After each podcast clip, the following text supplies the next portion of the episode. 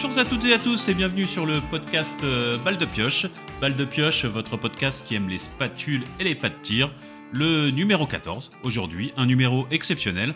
En effet, on est en pleine intersaison et plutôt que de se languir du biathlon, on a décidé d'enregistrer une série de podcasts assez sympas. Pour m'aider aujourd'hui dans cette tâche, nous avons deux intervenants habituels.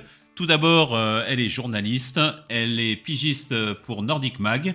Salut Marie Salut Christophe, salut tout le monde et puis c'est notre spécialiste espoir, mais c'est un peu de réducteur de le présenter comme ça, parce qu'il est spécialiste de bien d'autres choses dans le biathlon. C'est Thomas. Salut Thomas. Bonsoir. Salut. Un podcast exceptionnel, invité exceptionnel. Ça faisait vraiment très longtemps que j'avais envie personnellement de l'inviter dans ce podcast, et je pense qu'on en avait tous envie. Euh, il est entraîneur de l'équipe de France féminine et c'est Cyril Burdet. C'est un vrai honneur de t'avoir parmi nous. Salut Cyril. Eh ben, salut à tous. Et puis bah, j'espère que ça va être sympa parce que tu dis que ça va être sympa, mais généralement euh, les coachs sont pas trop connus pour être sympas, donc euh, on va on va essayer de, de rendre la partie agréable. On va se débrouiller pour que ce soit sympa. Du coup, Cyril, c'est un vrai honneur que tu sois parmi nous. Alors, euh, je, je, je, vais, je vais revenir dessus, mais moi, ça faisait un petit moment que j'avais envie que tu sois avec nous. euh, parce que euh, j'ai trouvé euh, ton discours très frais dès que tu es arrivé à la tête de, de l'équipe de France féminine. j'ai trouvé qu'il y avait de l'ambition, que, que, que tu ne fermais aucune porte. Et bah écoute, moi du coup, j'étais très impatient de discuter de tout ça avec toi. D'autant plus que j'ai toujours trouvé euh, tes interviews très intéressantes. Donc c'est un vrai honneur que tu sois parmi nous aujourd'hui. Merci, oh. merci. Moi, j'avais vraiment envie de t'inviter depuis euh, très longtemps. Voilà. Ok, bah écoute, avec plaisir. C'est un grand plaisir. Ok. Alors, bah, j'ai une première question. Euh, bah, du coup, on est en pleine intersaison. on va bientôt recommencer les entraînements. Est-ce que comment se sont passées les vacances pour toi? Est-ce que tout va bien? Est-ce que tu as, bien rechargé les batteries et tout? Euh, bah écoute, euh, j'ai pas eu beaucoup beaucoup de vacances à vrai dire, ouais. euh, parce que euh, on a eu un printemps un peu mouvementé euh, au niveau du au niveau du staff et de l'organisation des équipes de France. Donc entre les réunions de bilan et puis remettre remettre tout en route, le mois d'avril a été quand même bien bien chargé.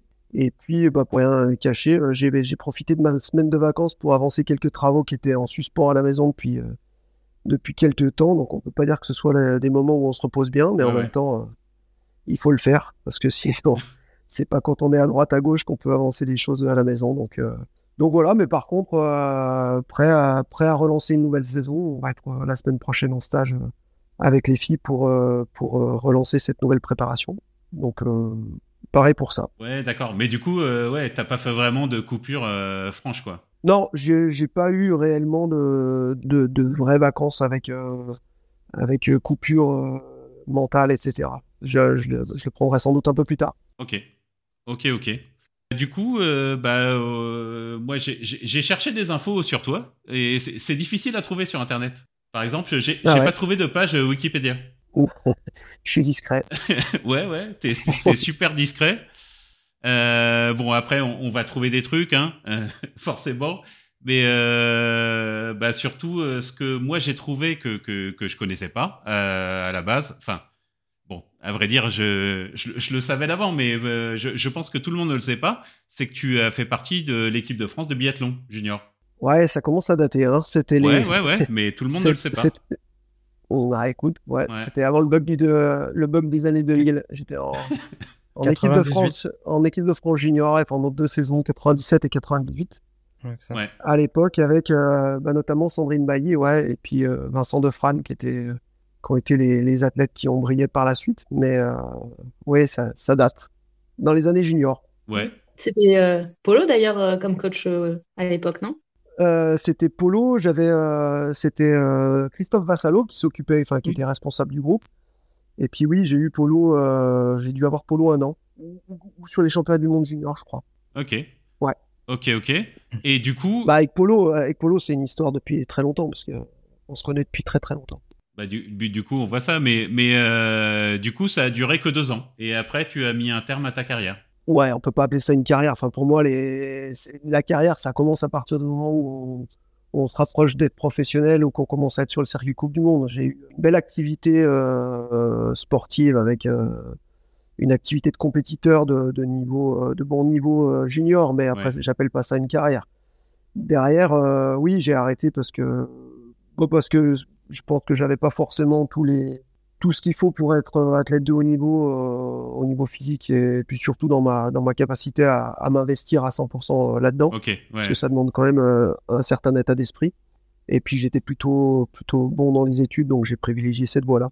Ouais, ma question c'était celle-là. Enfin, pourquoi euh, tu as arrêté plutôt ce, ce, pourquoi as arrêté plutôt le biathlon pour te pencher vers les études? C'est parce que tu avais plus d'affinité pour les études, quoi, en fait. Oui, parce que, parce que euh, une fois passé euh, les années juniors où, j'arrivais à, avoir des sélections euh, au niveau international, à participer à des, à des courses, à l'époque ça s'appelait des Coupes d'Europe, qui était le, circuit junior à l'époque, et puis les championnats du monde junior. derrière, en senior, c'est sûr qu'il fallait, il fallait franchir de, un, nouveau palier, et je ne me sentais pas, de, je me sentais pas la, les capacités de le faire. à l'époque, la référence, c'était c'était un Raph Poiré et la marche entre le niveau que j'avais à l'époque et celui de Raph Poiré était, euh, me semblait bien trop élevé pour, euh, pour y consacrer toute mon énergie. Il y avait peut-être un juste milieu entre les deux, non? Oui, oui, mais en même temps, enfin, euh, quitte à faire les choses, autant les faire à fond. Enfin, c'est. J'ai toujours, procédé comme ça. Mhm. Et puis du coup, j'arrivais aussi à un moment donné où, dans les études, ça devenait compliqué d'allier les deux, parce que j'étais quand j'ai arrêté, j'étais en troisième année de fac. Mhm. Et bah, voilà, il fallait faire un choix. Et, et c'était, euh, c'était le bon choix, je pense. Ok, ok, ok. Et du coup, tu es parti à fond sur les études de, de, de ce que j'ai vu. Donc, tu, tu, as un doctorat en neurophysiologie. Ouais, c'est ça. Je suis allé au bout du cursus, euh, du cursus universitaire. Euh, un peu au fil de l'eau, parce qu'au départ, je voulais être prof de PS, comme, comme beaucoup d'étudiants qui se lancent en STAPS. Et puis, dans le courant de, la, dans le courant de, ma, de ma formation, j'ai eu la possibilité de vivre des, des expériences en collège et en lycée finalement, je me suis rendu compte que j'aimais trop le sport pour, euh, pour, euh, pour enseigner dans, dans, un lycée. Enfin, j'aimais trop le sport, le sport de compétition. Euh, et puis, du coup, j'ai eu l'opportunité de prolonger sur, sur un doctorat qui était un peu en lien avec le biathlon. Puisque l'idée, c'était de travailler sur les effets de, différents types de fatigue neuromusculaire sur, sur l'équilibre postural. D'accord. Donc, l'idée de départ, c'était de travailler sur le tir debout en biathlon. Et puis finalement, quand on met le doigt dans la recherche, euh, bah, on se rend compte qu'on on a une toute petite ficelle au début, puis finalement la pelote est énorme. Ouais.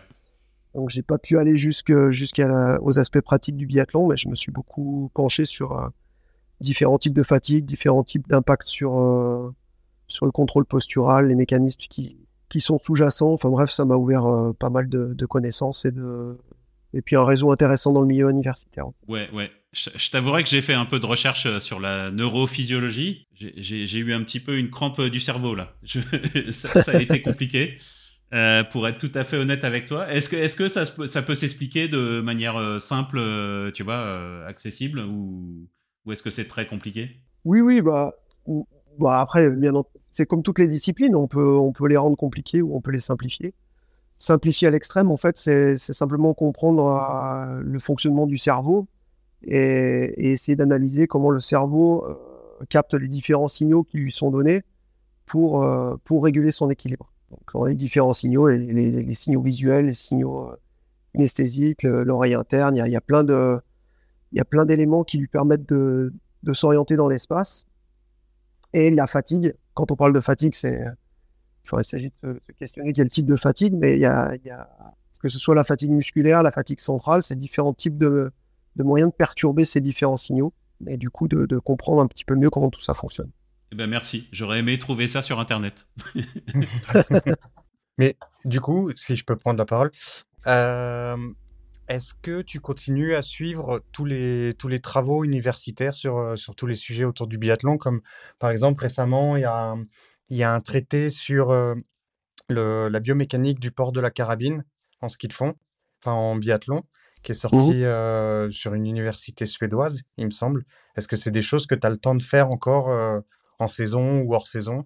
Ouais, j'essaye de garder une veille. Alors c'est vrai que au début de ma carrière, j'étais très très très très en veille sur tous les aspects scientifiques, tout ce qui était physio, tout ce qui était bioméca c'est vrai qu'avec l'expérience et le temps, euh, je, vais un petit peu plus maintenant sur euh, des domaines de la psycho, les domaines de la philo, je m'éloigne un petit peu de, l'aspect purement scientifique parce que je trouve que il y a aussi beaucoup de choses à aller gratter dans, ces domaines-là et, voilà, je m'enrichis un petit peu plus là-dessus.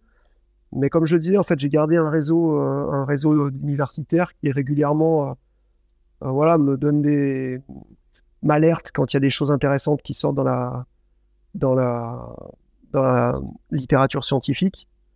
Et puis, il y a aussi des jeunes collègues euh, comme euh, Alex Pouillet, là, qui, est, qui, est rentré l'année dernière en, en, équipe de France, qui lui est justement en début de carrière et à fond sur les données scientifiques. Et donc, on se partage parfois des, des informations comme ça. Ouais.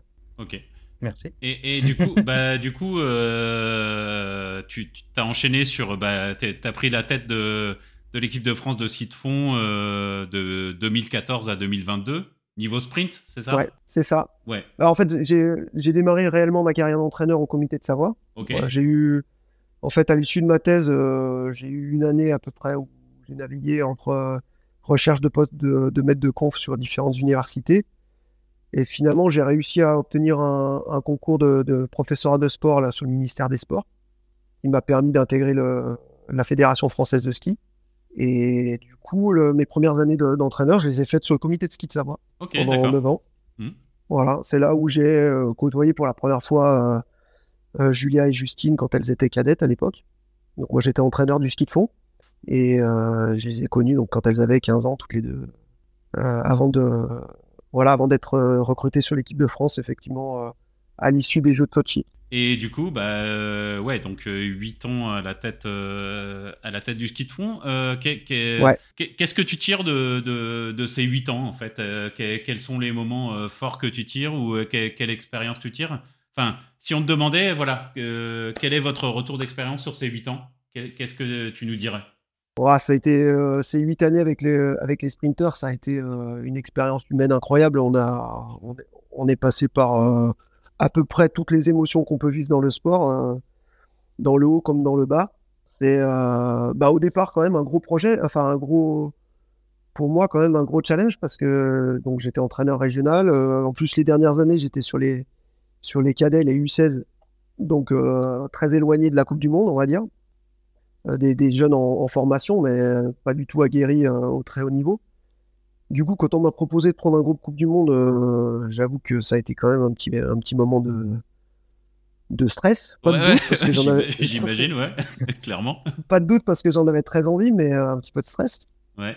Et puis en fait, j'ai rencontré une équipe, euh, enfin, j'ai tout de suite récupéré une équipe assez exceptionnelle dans l'état d'esprit, avec des Baptiste Gros, avec Cyril Gaillard, Cyril Miranda, Renaud Jet, qui était au début de ce, de ce projet, qui avait à la base, c'était vraiment un groupe de copains entre eux. Enfin, il y avait vraiment déjà un, terreau ultra favorable euh, en termes d'ambiance. Ouais. Et ce qui leur manquait, c'était simplement de, bah, de dépasser certains, certaines barrières psychologiques qui étaient liées à, notre milieu. Euh, quand on était français, on ne pouvait pas gagner une Coupe du Monde, quoi. C'était pas possible. Enfin, ouais, ouais c'était ancré comme ça. Mmh. Et puis, il y avait aussi euh, un, peu de manque de, peut-être de méthodes spécifiques d'entraînement pour, euh, pour préparer du sprint, parce que euh, quelque part, ça avait jamais réellement été. Euh, ça avait été essayé, essayé par le passé, mais pas forcément de manière très aboutie ou pas, pas suffisamment tenue dans le temps. D'accord.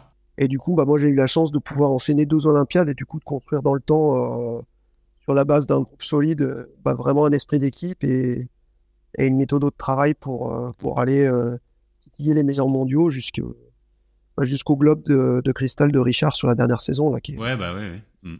qui est l'aboutissement de, tout skieur quoi. Ouais.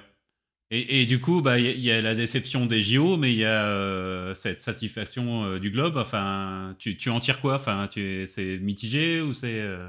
Non, bah c'est vraiment ça. En fait, c'est tout ce qu'on aime dans le sport et tout ce qu'on déteste. cette dernière mm.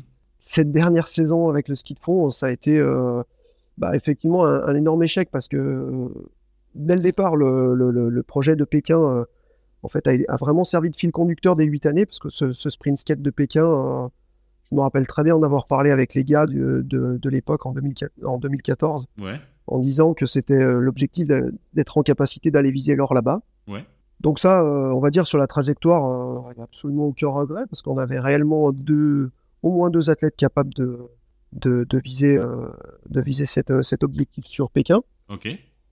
Mais en même temps, au final, ça a été une des plus mauvaises courses de la saison, puisqu'il n'y en a aucun qui, qui, accède à la finale sur, sur les jeux. c'est comme ça, voilà. Et, ouais, alors que tout. C'est le sport. Alors, alors que toute la saison, ça avait enchaîné bah, du début à la fin. Ouais. Donc grosse grosse déception et avec tout ce que ça comporte, hein, de remise en question euh, à tous les niveaux. Mm. Et puis finalement, euh, ce qui a été impressionnant, c'est cette capacité qu'a eu euh, Richard à, à, tout de suite relever la tête et, se relever les, les, défis de fin de saison pour aller conquérir ce, ce globe sur deux victoires en classique. Mm, mm. C'était vraiment exceptionnel. Exceptionnel. Et du coup, bah, passons, passons au biathlon. Hein. Euh, ça enchaîne derrière sur le, la, prise, euh, la prise en main de, de, de l'équipe euh, féminine de biathlon. Est-ce que, est que ça a été. Est-ce que c'était quelque chose dont tu avais envie depuis longtemps ou est-ce que ça a été une opportunité qui t'a été donnée et puis tu l'as, tu l'as saisie ou de, de, passer, je parle de passer du ski de fond au biathlon, tu vois? Ah, le, du ski de fond au biathlon, parce qu'il y avait aussi entraîné des filles. Ouais, non, non, du ski de fond au biathlon, vraiment.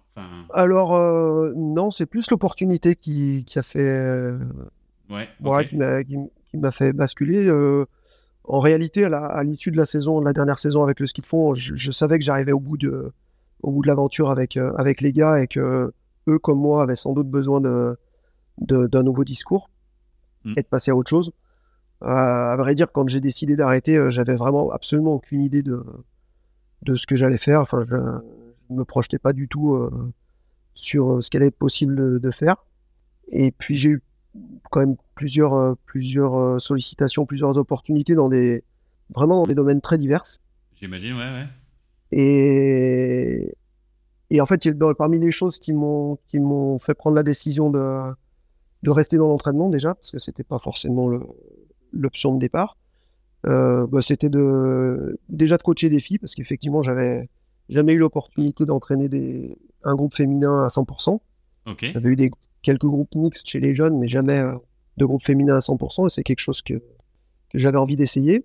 J'avais envie de, de, retrouver aussi euh, le contact avec avec Vincent parce que c'est quelqu'un que j'apprécie énormément et qui avait été très important pour moi dans ma dans ma prise de fonction avec l'équipe de France de fond et j'étais vraiment content de le retrouver sur, euh, sur l'équipe de biathlon. Et puis euh, aussi, bah, ouais, c'est toujours ce, ce, challenge de voir, euh, de voir cette équipe avec, il me semblait, un potentiel assez impressionnant. Ouais, ouais. Et, et l'envie de, ouais, de, se jeter un nouveau défi avec le biathlon qui a, aussi énormément évolué depuis, depuis ces dix dernières années. Donc de vivre, de vivre ce biathlon moderne aussi, c'est assez intéressant. Ok, j'ai juste une question. Après, je vais laisser parler quand même mes, mes, partenaires. Mais euh, dans une interview euh, à dicodusport.fr, tu as dit dans les dynamiques de groupe, il y a aussi des différences entre un groupe féminin et masculin. Est-ce que, est-ce que, euh, est-ce que tu pourrais nous en dire plus? Parce que ça a piqué ma curiosité, tu vois quelles étaient, quelles étaient les différences? Si c'est politiquement correct. Non, bah politiquement correct. En fait, c'est c'est des questions qui sont assez difficiles à développer parce que c'est des choses qui en tout cas personnellement, qu'il faut vivre, qu'il faut ressentir et qui sont assez difficiles à, à, appréhender. ouais, ou à rendre, euh, à rendre théorique. Euh, mais dans les dynamiques, c'est sûr que bah, dans le rapport au jeu, dans le, dans le, rapport à la compétition, dans le rapport à, la confrontation, euh, un groupe masculin va, un peu plus naturellement. Et quand je dis ça, en fait, ça me dérange parce que je fais des généralisations qui sont justement pas vraies. Ouais, mais on peut pas s'empêcher. Enfin, tu vois, c'est ouais, ouais. Mais, c'est pas, euh, ouais. Parce qu'il y a, y, a, y a, des gars qui fonctionnent comme des filles et des filles qui fonctionnent comme des gars. Exactement. Mais quand même, dans le, on va dire de manière euh, un peu plus générale, il y a quand même des, des manières d'appréhender bah, la compétition, la confrontation, le jeu de manière un peu différente. Ouais. Et du coup, bah, pour un groupe qui, qui, navigue dans le haut niveau, forcément, ça, ça demande peut-être d'avoir des leviers un peu différents entre les, entre les deux sexes. Oui, bien sûr, mais après, enfin, tu vois, c'est pas un problème d'en parler. Enfin, c'est pas, c'est pas grave. Absolument pas. C'est pas, ouais, c'est pas une généralité. Euh, non, c'est toute la difficulté, c'est d'arriver à, à pas tomber dans les, comment on va dire, dans les idées reçues ou dans les, ou dans les généralisations fausses. Ouais, je suis d'accord avec toi. Et c'est d'être d'être au plus près de la réalité de parce que le groupe de, de l'année dernière sera forcément différent de celui de l'année prochaine. Ouais, ouais. Et, en fait, c'est chaque personnalité qui, qui, a son apport dans les dynamiques de groupe. Exactement. Après, par contre, physiologiquement parlant, c'est sûr qu'il y a aussi des, des spécificités féminines euh, liées aux menstruations, euh, bien liées à, la physiologie spécifique féminine, qui fait qu'il y a aussi des choses euh, qui ont une incidence aussi bien sur le physique que sur le moral. Hein, ça, c'est une certitude. Ouais, ouais. Hmm. Oui, j'ai vu que tu en avais parlé dans des interviews. Et, enfin, voilà. Bah, ça, typiquement, je trouve que ça fait partie des choses qui sont intéressantes à développer pour le sport féminin. Que, parce que je sais que ça, peut être un tabou chez certains professionnels ou, ou dans certains sports. Ou, ouais, ouais, mais je, au contraire, je trouve euh, c'est bien que ce soit pas un tabou, quoi. Enfin, qu'on en parle. exactement, exactement. Et ça fait partie des choses qu'on qu'on a mis à plat assez vite avec l'ensemble des filles. Et pour le coup, c'est pas du tout un, tabou. On a on avance avec, euh, avec ça parce que c'est la réalité du terrain. C'est comme ça que, que ça fonctionne. Ouais, c'est clair. Thomas, Marie, je vous, je vous, laisse un peu la parole parce que je monopolise un peu là, si vous avez des questions. Euh, ouais, moi je voulais revenir sur ta prise de poste, du coup, Cyril, quand tu es passé euh, du fond au biathlon, mmh euh, ce qui a dû aussi beaucoup changer, en plus donc de passer un groupe féminin, comme tu disais, c'est que c'était la première fois que tu entraînais en binôme. Comment tu as appréhendé tout ça? Tu t'as appelé Jean-Paul Comment vous êtes organisé? Parce que c'était un gros changement pour toi, ouais. Ah oui, oui, bah ça clairement, ça faisait aussi partie des, des, choses qui étaient intéressantes pour moi de, de faire évoluer ma manière de travailler, parce que sur les années sprint, j'étais seul aux commandes. Et là, euh, bien entendu qu'avec euh, avec la partie tir et, toute l'expertise de, Jean-Paul, c'était un, une vraie, bah voilà, une vraie nouveauté dans la manière de travailler. Comment ça s'est passé? Ça s'est passé de manière très très simple. Euh, assez rapidement, on s'est téléphoné. Je suis allé le voir du côté de Pézet et on a passé une journée sympa pour bah, que lui m'explique un peu le, le, mode de fonctionnement. C'est je suis allé pour l'écouter, hein, parce que c'est lui qui connaissait le, mieux le, mode de fonctionnement. Et puis assez vite, on, assez vite j'ai senti que, que ça matchait sur des valeurs fortes quoi, autour de la, de la responsabilisation des athlètes et de, et de leur autonomie. C'est des choses sur lesquelles on s'est, on s'est très, très vite retrouvé. Et c'est des valeurs euh, sur lesquelles on a, on a fondé nos, notre préparation tout, toute la saison passée. Et ouais, du coup, je vais profiter de ça, mais on va un peu avancer dans le temps. Euh, cette, saison, vous allez récupérer Patrick Favre avec vous. Ouais. Et du coup, comment toi, tu envisages d'articuler le, le, binôme qui devient trinôme? Ou finalement, vous travailliez déjà beaucoup avec, euh, avec Patrick? Ouais, et ben justement, en fait, euh, cette année, on, on va même, enfin, pour aller un petit peu plus loin, en gros, on va avoir on va aussi avoir l'apport de Romain Hurtaud sur, la préparation physique, qui était déjà, préparateur physique avec nous euh, l'an dernier, mais qui était euh, plutôt à la pige et qui, avait eu peu de temps d'intervention parce qu'on euh, avait mis du temps à, se remettre en route au printemps dernier. Là, cette année, justement, on a, on a un petit peu mieux optimisé notre, printemps, un petit peu mieux organisé le, les calendriers de chacun, ce qui fait qu'on va l'avoir beaucoup plus en, en présentiel avec nous sur les, sur les stages. Et puis, euh, il y a aussi Louis Deschamps qui, qui était déjà euh, adjoint de, de, Vincent et moi l'an dernier, qui reste sur ce poste euh, d'entraîneur adjoint sur le physique pour cette saison, mais pour, avec qui on va aussi de, travailler un peu différemment. Je vais lui donner un petit peu plus de, de responsabilité, un petit peu plus de place dans l'organisation. Dans Donc en gros, on va être, on va être cinq à travailler sur, sur ce groupe. Euh, et ça, ça a déjà été, enfin, on en a déjà beaucoup discuté avec, avec Polo et, Patrick, mais euh, les choses sont, assez identifiées. Polo sera le responsable de toute la partie tir, c'est lui qui, aura en charge euh, toute la partie stratégique, le, choix des objectifs euh, individuels, les thématiques de, de séance sur tous les regroupements, et puis toutes les décisions importantes qui concernent la partie tir, c'est lui qui les prendra. Patrick sera plus en charge de toute la partie matérielle, armurerie. Euh, dès qu'il faut intervenir sur le sur différentes pièces de la carabine, euh, le choix des munitions, euh, enfin bref, tout ce qui est très technique, ce sera vraiment le, le, domaine d'action de, de, Patrick. Il va aussi apporter son expertise sur, sur le travail hors pas de tir, ce qu'on appelle le SCAT, qui est, qui est de l'analyse ce qui est, qui est l'analyse vidéo de, du tir. Donc ça, ça, ça va permettre mmh. d'apporter toute l'expertise qu'il a là-dessus. Et puis après, bah, bien entendu, sur le, sur le terrain, Polo et, Patrick ont vraiment l'habitude de travailler ensemble depuis de nombreuses années. Donc l'avantage, c'est que travailler à deux coachs sur, le, sur la banquette de tir, ça va offrir des nouvelles possibilités, euh, aussi bien euh, pour individualiser ou parfois pour avoir euh, quelqu'un derrière la jumelle, un autre derrière la, caméra ou plus centré sur lui. Enfin, les, les, les, possibilités de terrain vont être beaucoup plus, beaucoup plus intéressantes. D'accord. Donc les rôles sont bien répartis déjà. Oui, oui, ça on en, a, on en a déjà bien discuté, on s'est déjà bien calé là-dessus.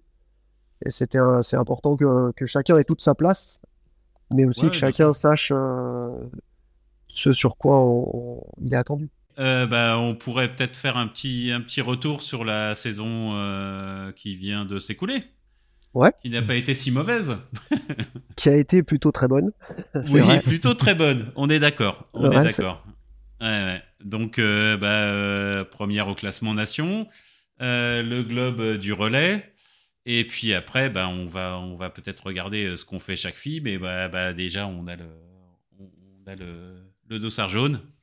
Hurrah, mais euh, enfin, ça a été une saison euh, superbe, exceptionnelle. C'est pour une première saison, Cyril. je sais pas si tu t'attendais à ça, quoi. bah, j'étais fermé à rien. J'étais fermé à mais rien. Ouais, mais c'est, mais c'est ce que c'est. On en parlait au début. Hein. Je, je, voyais bien que tu étais fermé à rien et que tu avais de l'ambition, donc.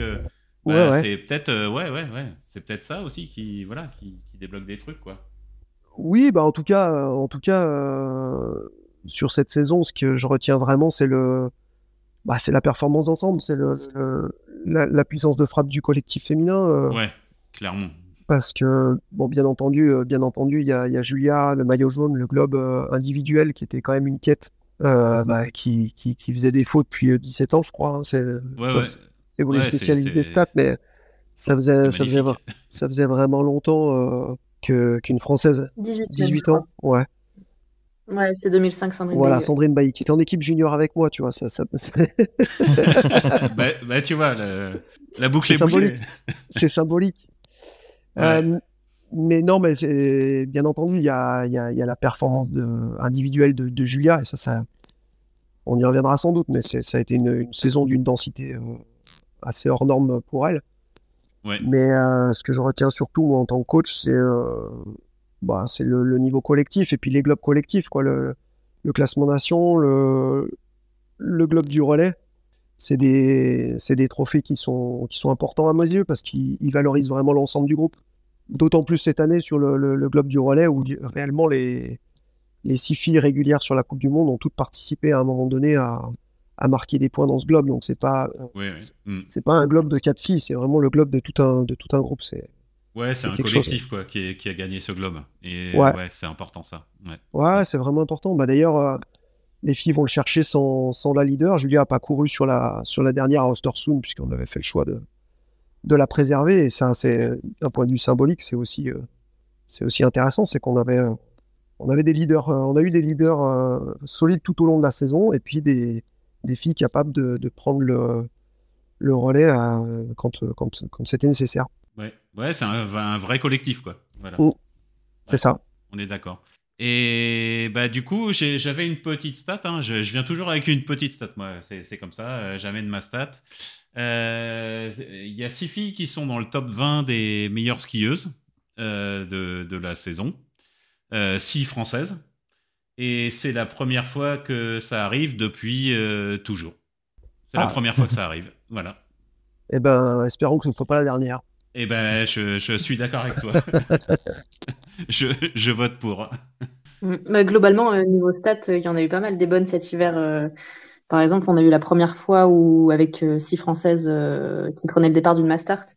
Donc, il y a eu plein de, plein de premières fois l'hiver dernier. Et puis, et puis ouais, ce, ce classement nation aussi, hein, ça faisait ça faisait 25 ans que la France l'avait pas gagné. La dernière fois, c'était en 96. Euh, bah, il y avait que Anaïs Chevalier euh, qui était née euh, à cette époque-là dans, dans l'équipe de France. Donc, ça remonte quand même un petit peu. J'imagine que c'était très important symboliquement de remporter le classement nation. Bah oui, oui, ça, ça fait partie des, des choses qu'on a suivies avec attention avec, avec Polo, parce que Polo, c'était sans doute ce classement des nations qui était le, qui était le plus important à, ses yeux. Et,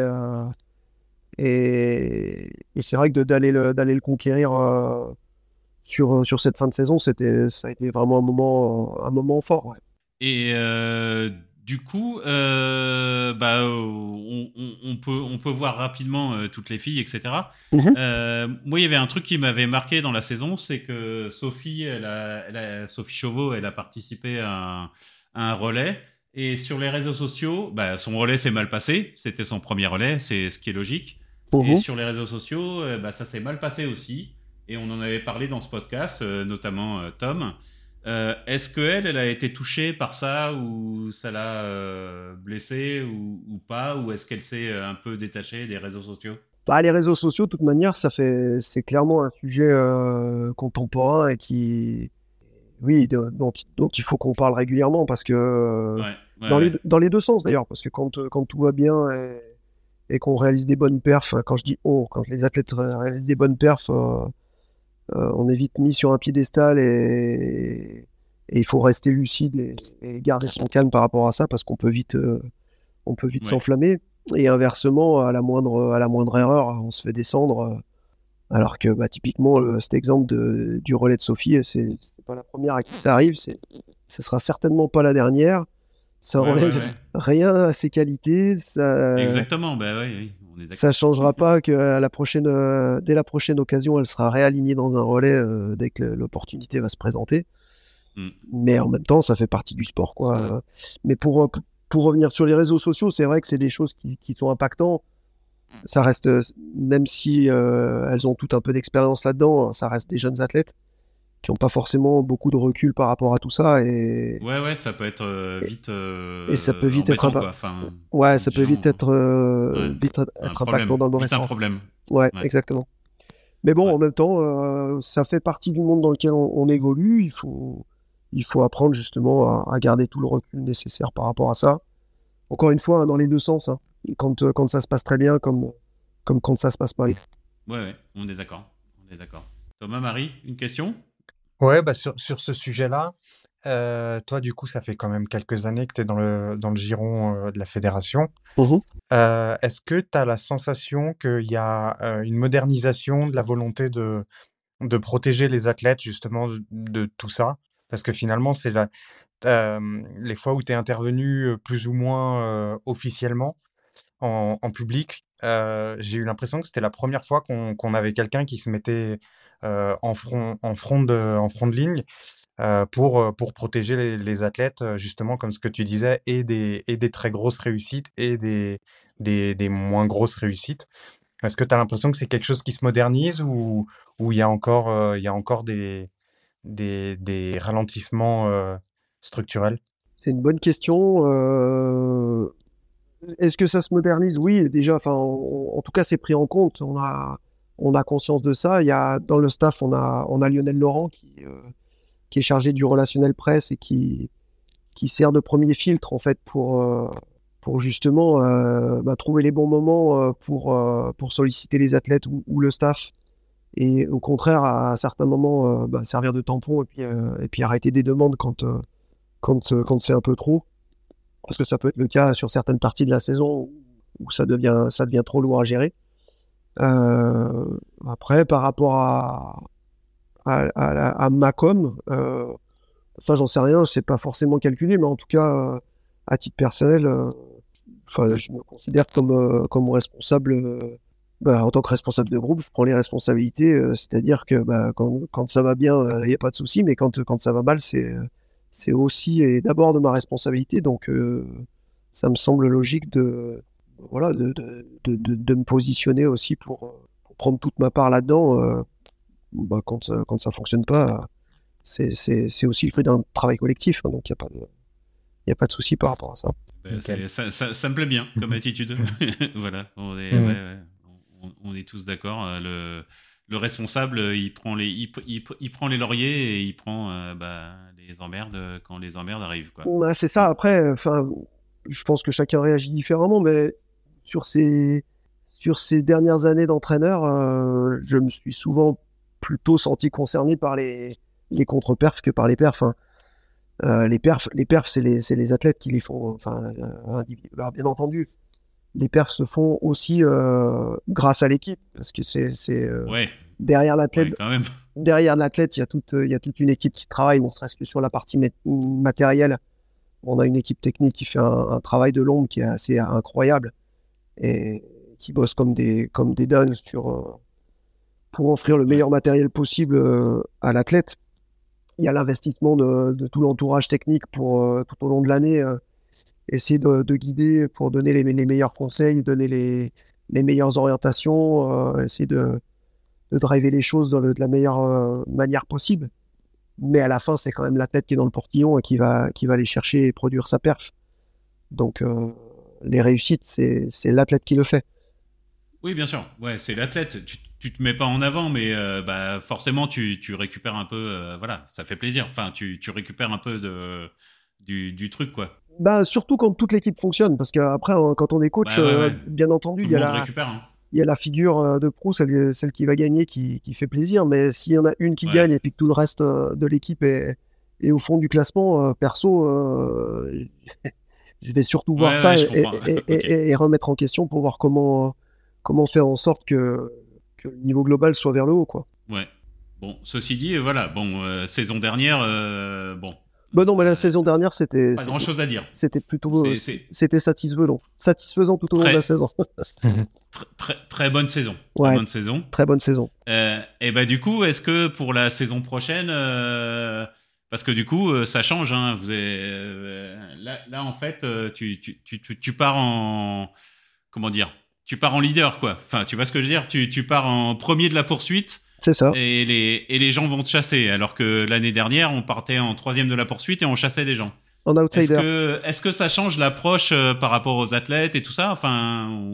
Eh ben ça, il va euh, falloir. Voilà. Ça, concrètement, il va falloir qu'on en parle euh, avec les filles. Mais, mais, mais typiquement, il faudra nécessairement que l'approche soit différente.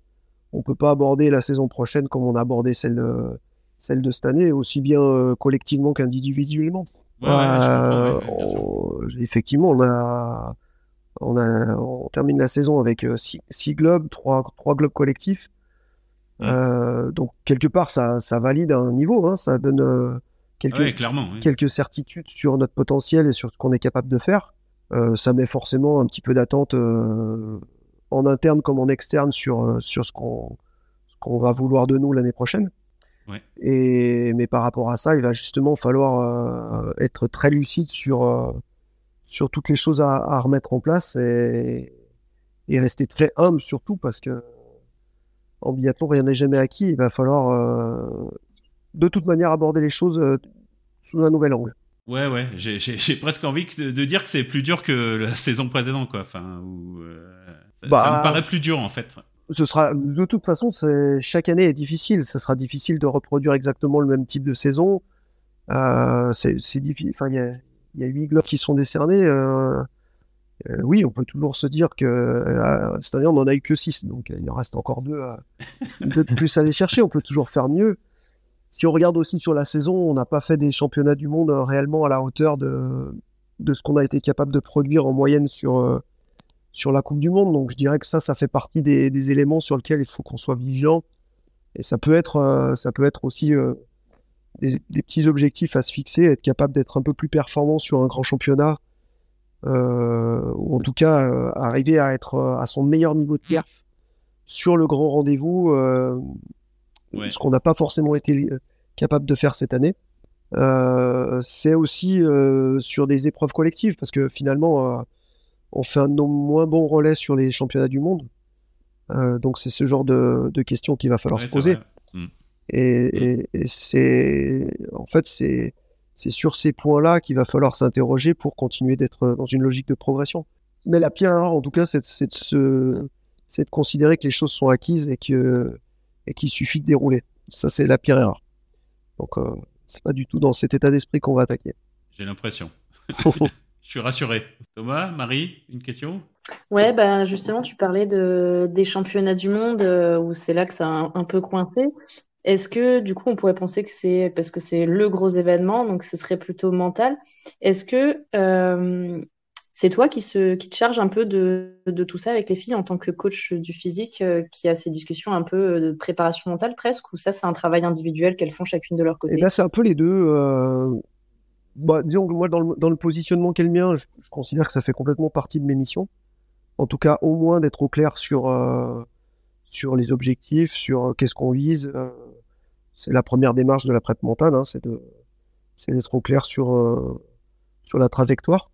Et après, euh, au sein du groupe, il y a des filles qui travaillent avec, euh, avec des spécialistes en externe, euh, des personnes soit qu'elles ont choisies, soit que, je leur ai conseillé.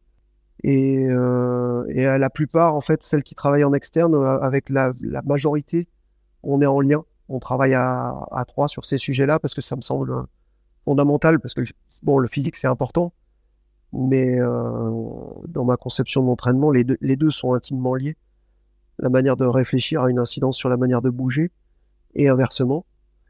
Et donc, c'est, ça me semble important de, d'être au fait de la et d'avoir une vision globale de, de ces aspects-là. Et moi, j'avais une petite question, parce que du coup, toi, tu as évidemment des données que nous, on n'a pas, des données euh, physiologiques. Mmh euh, quand tu dis que c'est moins que les, les championnats du monde sont moins réussis, est-ce que tu as la sensation que euh, les filles ont été moins performantes ou alors que la concurrence a été plus performante? Eh ben, c'est un peu les deux, je pense. C'est un peu les deux. Euh... De, on va dire de notre côté, sur ce dont on avait la maîtrise. après, euh, tout est relatif. Hein. Il y a quand même un euh, enfin, euh, Julia est quand même allé chercher un titre de champion du monde et c'est jamais, jamais facile d'aller d'aller chercher ce genre de, de perf. Ouais, c'est euh, des courses d'un jour. Hein. C'est des courses d'un jour. Puis après, si on regarde mmh. individuellement, euh, la plupart des filles, c'était leur première expérience euh, à ce niveau-là en individuel. Et elles font toutes euh, globalement des très bons résultats. Hein. On, était devenus gourmands aussi à vouloir viser le podium à chaque fois. c'est aussi parfois, enfin, il faut aussi parfois rester lucide et se rendre compte qu'à ce niveau-là de performance, les top 10, c'est déjà des très très bonnes pertes. Oui, oui, clairement. Et que, les, podiums, ça reste des performances exceptionnelles. Donc, elles nous avaient tellement habitués à, à l'exception que quand on devenait gourmand. Mais euh, globalement, sur les, sur les mondiaux, euh, j'ai eu cette sensation qu'on était peut-être euh, un tout petit peu en deçà, aussi bien physiquement que, que, dans l'engagement. Il y, avait un petit peu moins de, de, comment on va dire, de relâchement dans la manière de, pratiquer le biathlon. Et que ça, ça se connaît directement au niveau des temps de ski et dans, les, dans la réussite au tir. Et puis euh, en face, on a eu des, on a eu des athlètes qui, qui, qui réellement, euh, je pense à Denis Herman par exemple, qui est, ça s'était vu, qui avait vraiment préparé ses championnats tout au long, tout au, sur le début de saison. On voyait qu'elle faisait des impasses à des moments clés, qu'elle avait une prépa euh, très orientée. Et elle a été très très solide sur la première semaine. Les, les Suédoises qui ont, qui ont, vraiment rehaussé leur niveau, enfin qui ont vraiment eu un niveau au-dessus de ce qu'elles ont produit tout au long de la saison. C'était étonnant. ouais, bah, euh, en discutant un peu avec, euh, avec mon collègue, c'était même pas forcément préparé, c'était enfin, c'était pas forcément visé comme ça. Mais ils ont surfé sur une dynamique euh, du mois de février, là. Et puis, du coup, bah, derrière, c'est sûr que ça laisse peu de place sur les podiums. Ouais, ouais, clairement. Clairement, clairement. L'Italie qui sort un relais incroyable. Bah, voilà. Ouais, excuse-moi. Du, coup, euh, sur, sur les euh, saisons euh, prochaines, enfin, j'imagine que le gros objectif, c'est 2026, hein, de toute façon. On est d'accord? Oui, oui, de toute manière, bah, à, la prise de fonction l'an dernier, moi, je me, suis projeté sur, sur une Olympiade pour, pour préparer au mieux cette équipe pour les, pour les Jeux de, de Milan. D'accord. Et est-ce que, est que le, le, le, plan est très chiffré? Enfin, tu vois, est-ce que il faut qu'il y ait tant de filles à, à tant de trucs ou euh, est-ce est que euh, est-ce que c'est juste on fait progresser l'ensemble de l'équipe ou est-ce que c'est juste vous avez des ou est-ce que vous avez des objectifs euh, très chiffrés année par année? Alors saison par saison. Les plans se déroulent jamais comme ils, comme ils sont prévus. ça c'est ça c'est l'expérience qui, qui, fait dire ça. Mais en même mais en même temps c'est important d'avoir un, un fil conducteur, d'avoir une idée de là où on veut aller. Ouais. Et euh, en tout cas, pour ce qui me concerne, j'ai une bonne idée de, de ce qu'on va pouvoir. Euh, enfin, comment utiliser le temps qui nous, qui nous est donné là sur les trois prochaines saisons. Ouais. enfin, ça inclut déjà la saison passée. Hein. On a déjà essayé pas mal de choses l'an dernier. Mais l'idée, ça va être effectivement de, à chaque fois, d'essayer de garder tout ce qui fonctionne, bien entendu, de garder une base, une base solide. Il ne s'agit pas de transformer les choses, mais par contre, chaque année, d'avoir une petite touche de, de nouveauté, une touche de, de différent pour, euh, pour tester des choses et, euh, et, faire progresser l'ensemble du groupe. Ma, ma philosophie, c'est ça, c'est que si le groupe progresse, les, les, individualités fortes vont émerger, et c'est ce, qui a, ce qui a été le cas cette saison, euh, donc ça a été vraiment condensé. Mais l'idée, c'est vraiment d'utiliser tout le potentiel qu'on a sur cette filière féminine pour faire en sorte que le moment venu, on ait nos quatre meilleures présentes sur les, sur les Jeux en 2026. Oui, et du coup, euh, je me demandais, aujourd'hui, tu parles du groupe que, que tu imagines euh, produire jusqu'à 2026. Mmh Et ce groupe, il est élargi à peut-être 10, euh, 15 filles? Ou tu restes vraiment focalisé sur, sur la matière que tu as actuellement? Moi, je crois que ce serait une erreur de, de, de, de, déjà mettre des barrières à qui que ce soit dans un projet de cette dimension-là. Au contraire, je pense que l'idée, c'est de, de profiter du fait qu'on ait une, très grosse densité dans la filière féminine euh, du biathlon aujourd'hui.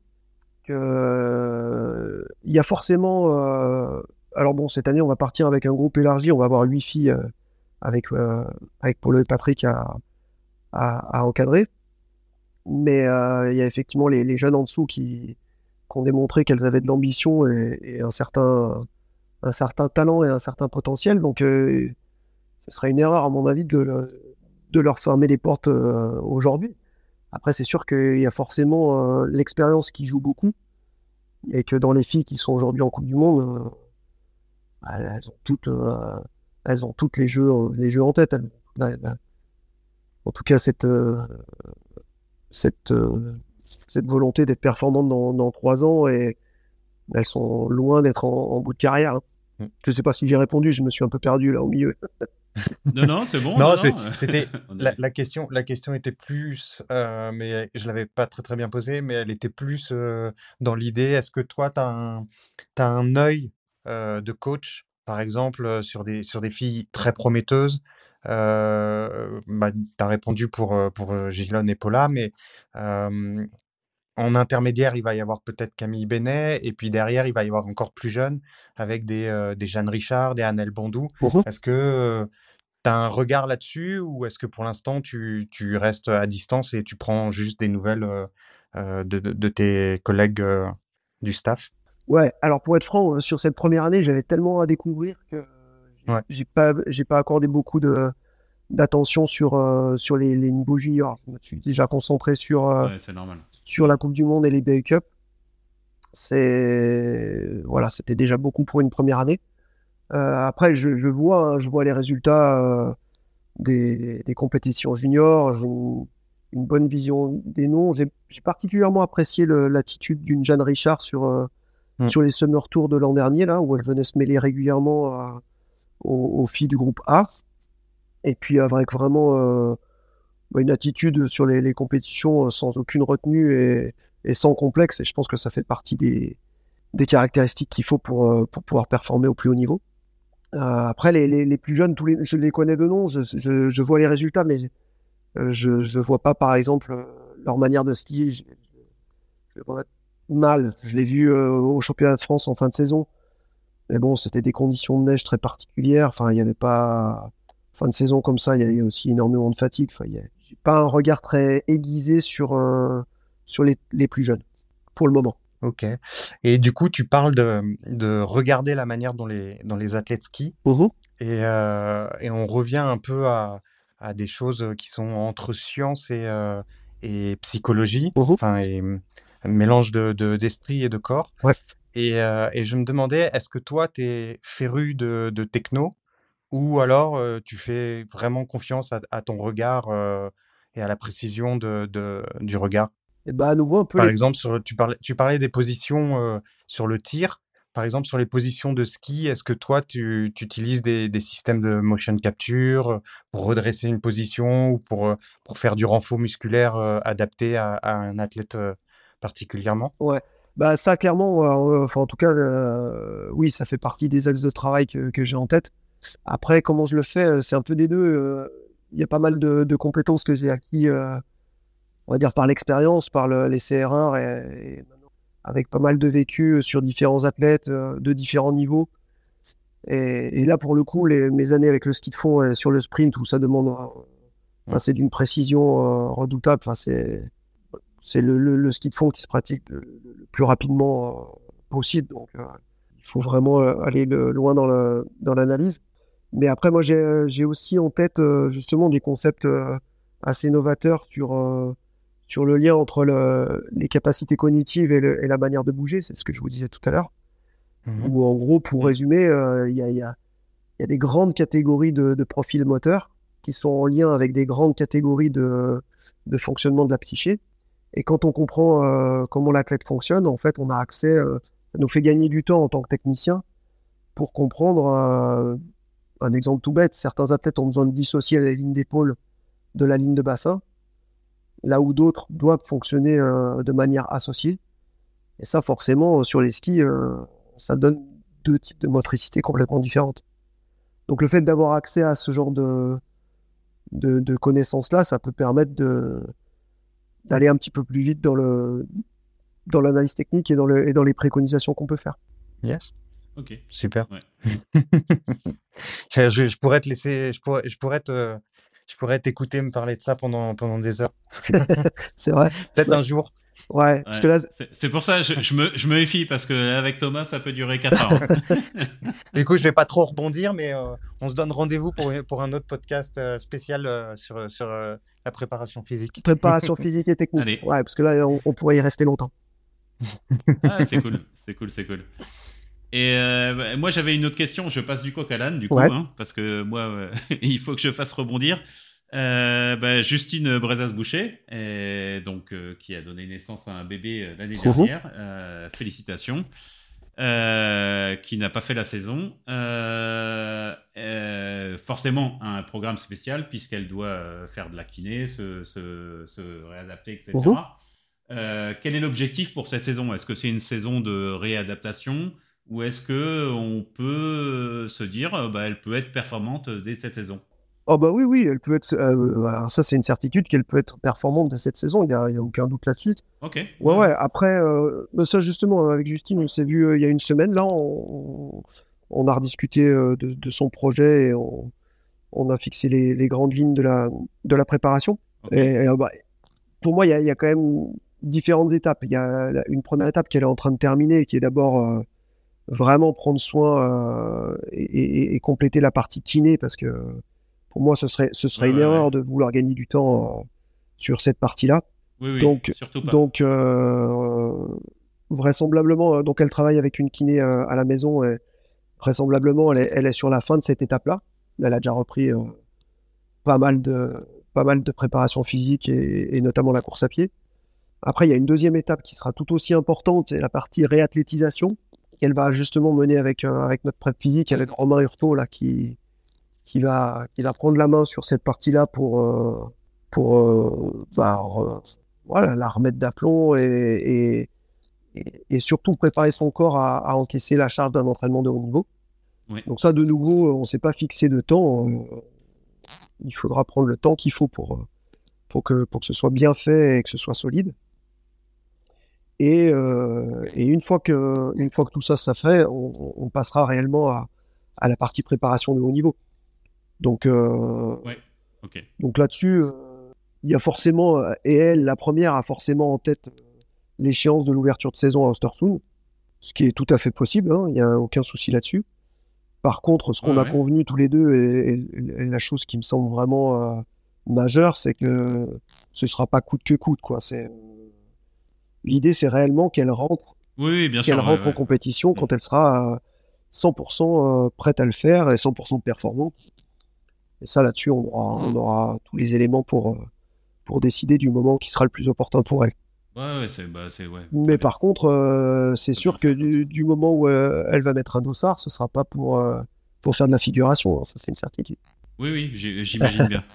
j'imagine bien. Puis c'est Toi qui, toi qui entraînes le physique au niveau ski, il y, a, y, a, un petit potentiel. Ouais, il semblerait. Hein. Il paraît que. Il, semblerait. Hein. il, paraît qu'elle. Mon, petit doigt, mon petit doigt me dit que ça devrait être. Il paraît qu'elle va bien. Ouais.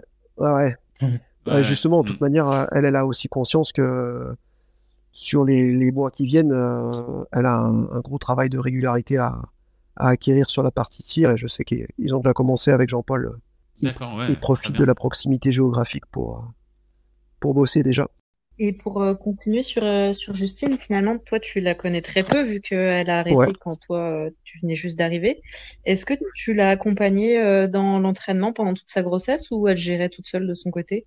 Bah, on était parti dans ce, dans, ce projet-là. En fait, euh, effectivement, euh, Justine, euh, j'ai peu eu l'occasion de, de, travailler avec elle puisque parce que finalement, elle a fait réellement que deux stages, dont un qui avait été compliqué parce que c'était une période de sa grossesse où, où c'était compliqué pour elle. mais par contre, enfin, j'ai vraiment apprécié parce que elle m'a mis dans la confidence très très tôt. elle m'a dit très vite que quel était son projet perso. Et du coup, euh, bah, ça m'a permis finalement de, bah, de tout de suite me faire à l'idée et puis de, de pouvoir euh, bah, voilà, comprendre et, se projeter tout de suite euh, sur la suite en, sachant qu'on a très vite parlé de, l'année qui arrive plutôt que de l'année qui, vient de s'écouler. Parce qu'après, on était parti sur des, sur des projets, justement, comment, comment utiliser les mois, de, les mois de grossesse et puis finalement, la réalité a fait qu'on est très vite retrouvé à retourner sur des choses assez basiques où c'était à elle de sentir ce qu'elle était capable de faire en, en fonction de l'évolution des choses. Parce que typiquement, entre la théorie et la, et la pratique, euh, chaque grossesse est différente. Et, et, là, elle a, elle, a plutôt, elle a plutôt drivé son projet, elle, de son côté. Mm. Et alors, euh, pour la, la, suite, euh, pour la saison qui arrive, là, mmh elle reprend les stages, je crois qu'à partir du mois de juillet. Ouais. Du coup, pour les, trois prochains mois qui vont arriver, enfin les deux prochains mois, euh, comment ça se passe? Tu lui envoies des séances et elle gère en fonction de son ressenti ou elle fait tout de son côté encore? Bah là, là, pour le moment, euh, sur cette phase de reprise, la priorité donnée à toutes ces séances de kiné. Et après, comme je l'ai dit, la partie réathlétisation va se faire avec, avec Romain, qui est, qui est spécialiste de ce domaine-là. Donc, c'est lui qui aura la main sur, sur l'intégralité de la prête physique. Après, nous, on s'est déjà mis d'accord. Enfin, on, est calé sur les, sur les grandes lignes et sur les, sur les fondamentaux, donc il n'y a aucun, aucun souci là-dessus. Et, pour ma part, je reprendrai euh, les choses en main une fois que, une fois que, que tout ce processus-là sera, sera abouti. Mais on est en contact, euh, on est en contact régulier avec Justine. On, on va construire les choses pas à pas. Ok. Et eh ben, ben, du coup, euh, moi j'avais deux petites questions, enfin deux, deux, deux questions euh, qui sont liées en fait. Euh, le ski roue, pour toi, c'est juste un, un, un outil d'entraînement ou est-ce que ça pourrait euh, devenir bah, la norme par la suite? Je parle de réchauffement climatique, hein, tu as compris. Eh oui, oui, oui, j'ai bien, compris. Et ça, pour mm. le coup, je pense que l'IBU est certainement très en avance sur beaucoup de disciplines diverses. Mm.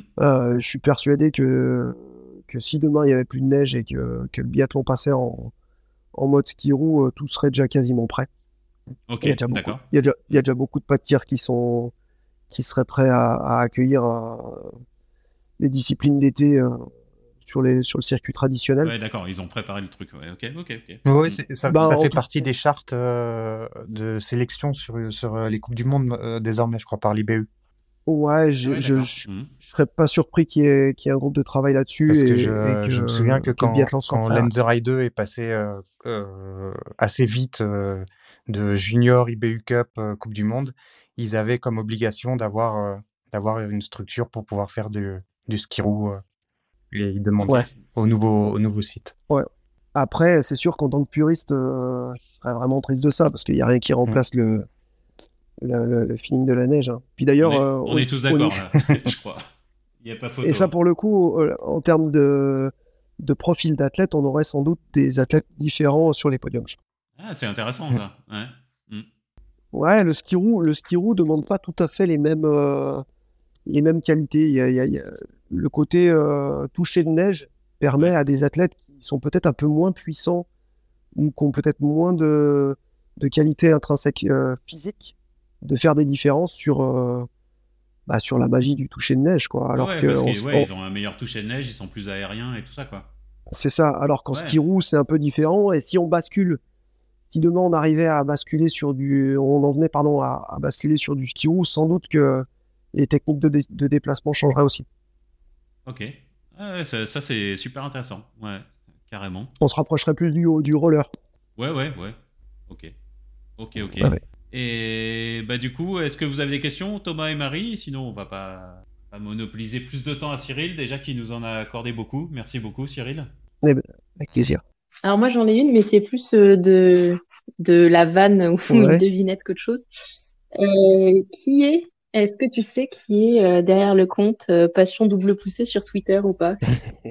C'est c'est un fil conducteur depuis je sais pas combien de temps, depuis au moins 5 ou 6 ans. Je, je, suis passé par toutes les hypothèses.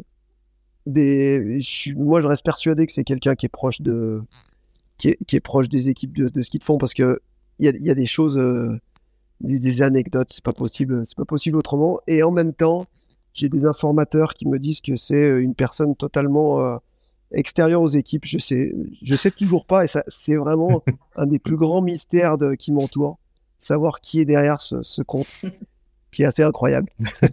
on va rester sur ce mystère, quoi. c'est un vrai mystère. Non, mais c'est un vrai mystère. Ouais. Mais le jour, euh, le jour où je le sais, euh, sans doute qu'on ira boire une bière pour discuter parce que, en tout cas, c'est quelqu'un forcément de passionné et qui est très, qui est, très drôle. Ouais. Même le jour où on le sait pas, on peut aller boire une bière. Hein. Ça n'empêche pas. ouais, ça n'empêche pas. Il y a rien, rien n'empêche. Rien n'empêche. Bah écoute, bah Cyril, merci beaucoup d'avoir d'avoir été avec nous pour ce podcast, d'avoir pris du temps. Euh, merci. et eh ben, eh ben avec plaisir. J'espère que ça a répondu à vos questions. Ouais, ça a répondu à plein de questions et c'était très intéressant. Merci beaucoup. Et ben merci, merci Thomas, merci Marie. Merci à vous. Puis merci Cyril. Merci, c'est un plaisir. Et puis bah, merci à tous les auditeurs et on se retrouve pour un prochain numéro. Euh, restez connectés. on a des numéros sympas là en ce moment. C'est pas mal. Ciao, bye bye.